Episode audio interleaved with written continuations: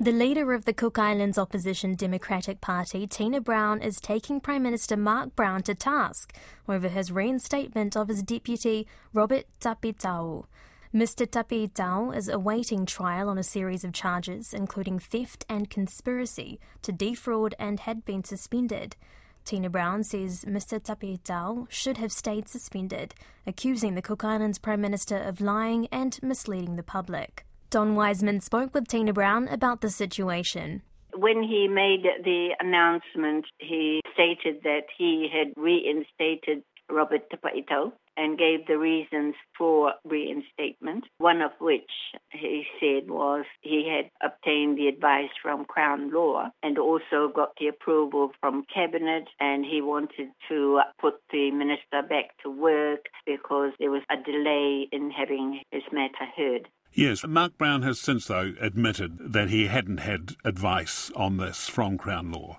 Well, he did, but there's a little proviso there. He said, well, yes, I admit that I didn't have any formal advice, suggesting that he might have had some informal advice. And then he says, well, he had spoken to some senior lawyers, and of course by this stage my thinking is, well, you've lied on this one, how do I know you're not lying on these other ones as well? What do you want him to do? Should Robert Tapaitau be allowed back? No, and the question our media here asked me, if I was in Mark's position, would I reinstate him? The answer is clearly no. Nothing has changed since he was suspended. He was suspended because he was charged. The charges are still pending. That's number one. Number two, these are serious charges. One is conspiracy to defraud, and then there are two theft charges of public monies. And so one must ask themselves, well, what has changed for the Prime Minister to reinstate? Nothing has changed. Well, the Prime Minister did say that you can't keep someone suspended for a very long time, and he knows that, or he said there's not going to be a court resolution until sometime next year. Yes, looking from outside, that's partly because Robert has chosen not to enter a plea. And of course, once you have not entered a plea, you can't get a hearing date. I am aware that the Chief Justice had intended to have the hearing early this year, before we even went into the general election.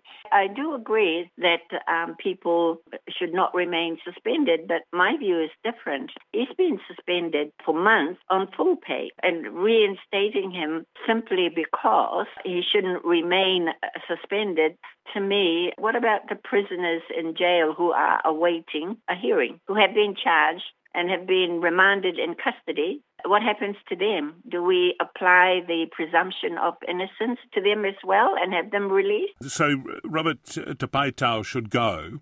Partly, I guess you're speaking out now because, well, you go to elections quite soon, don't you? Well, the excuse of putting him back to work also made no sense to me. Two things that didn't make any sense to me. One, I found it difficult to believe that Crown Law, who are the people that recommended prosecution and who are in the lead agency in the prosecution, would then somehow advise government, well, it's okay to reinstate. It just didn't make sense to me.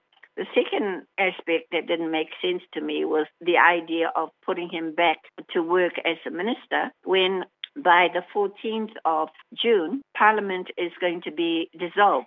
And so, what work are we talking about? Another 2 weeks and a bit. Would he, as a suspended MP, be eligible to stand in the election? Well, he would be, because the Electoral Act only talks about people being convicted and carrying a imprisonment sentence or convicted of an offence, which carries an imprisonment sentence. Well, he's not been convicted. So the answer is yes, he will be eligible to stand. So elections, what, sometime in July then? There's no date. It's all sort of secret. The only person that knows the date would probably be the Prime Minister, and the other person would be the Queen's Rep. You're looking forward to when it does happen? Oh, yes. We've been preparing for a date. We think the earliest might be August. I think July might be too early simply because the process of an election, you have the main roll out and you have the supplementary roll and you have the nomination and you've got your first month out of the way.